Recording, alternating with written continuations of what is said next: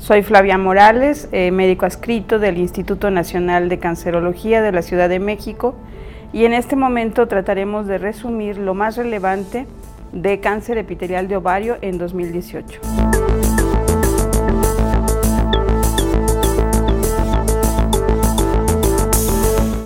Podemos dividir los puntos relevantes para esta neoplasia en este 2018 en cuanto a la prevención.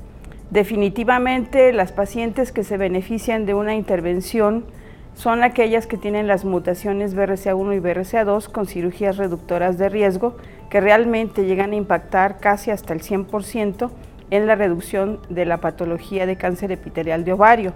No así ha habido un escrutinio adecuado para población abierta donde no hemos encontrado ningún mecanismo de cómo identificar a las portadoras eh, de etapas tempranas de cáncer epitelial de ovario y el diagnóstico tardío sigue siendo un reto a nivel internacional. En cuanto al manejo quirúrgico,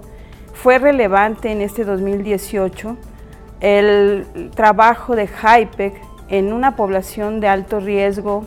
eh, poco favorecida, que debe ser sometida primero a quimioterapia de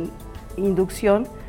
y en la laparotomía de intervalo es llevada a la cirugía reductora, eh, más HIPEC si se logra esta, y hay un impacto de beneficio en más de, de un año. Entonces esto generó una serie de reacciones a nivel internacional muy importantes, donde es probable que no podamos cambiar el paradigma de manejo y HIPEC no venga a introducirse como un tratamiento estándar, pero definitivamente es una opción terapéutica adecuada para ciertas pacientes con enfermedad voluminosa que de inicio no pueden ser citorreducidas, que reciben la quimioterapia neoadyuvante y posteriormente tienen una respuesta que permite la citorreducción y esto pues mejora su sobrevida libre de progresión.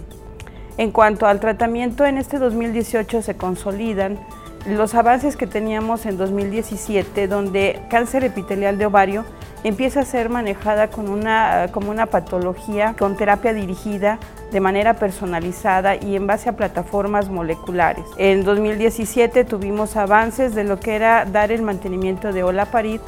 en eh, enfermedad recurrente,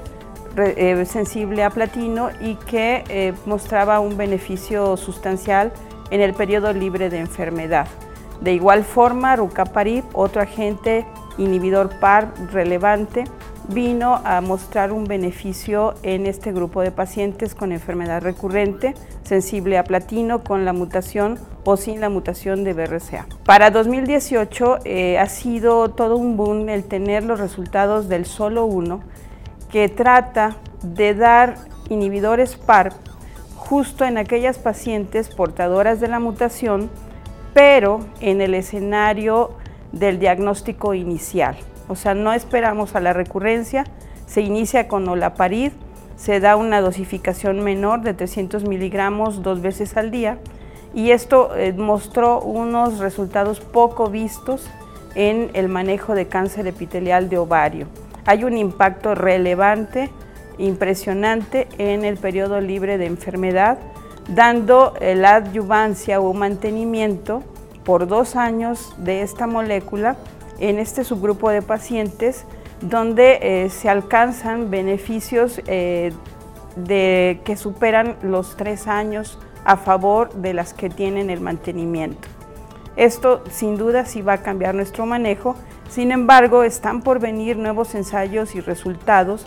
donde eh, tomando en cuenta que en muchos lugares dar el mantenimiento en población de alto riesgo con antiangiogénicos pues también eh, mostraba un impacto en supervivencia libre de progresión. Se está buscando en el estudio Paola ver si la combinación de antiangiogénicos más inhibidores PAR puede eh, darnos un mayor beneficio. Esto probablemente venga en el próximo año, estos resultados, pero hoy por hoy, pues inhibidores PAR viene ya a introducirse en el manejo de cáncer epitelial de ovario. Y la inmunoterapia está tratando de abrirse paso con resultados todavía pequeños, pocos estudios y pues con muchas preguntas.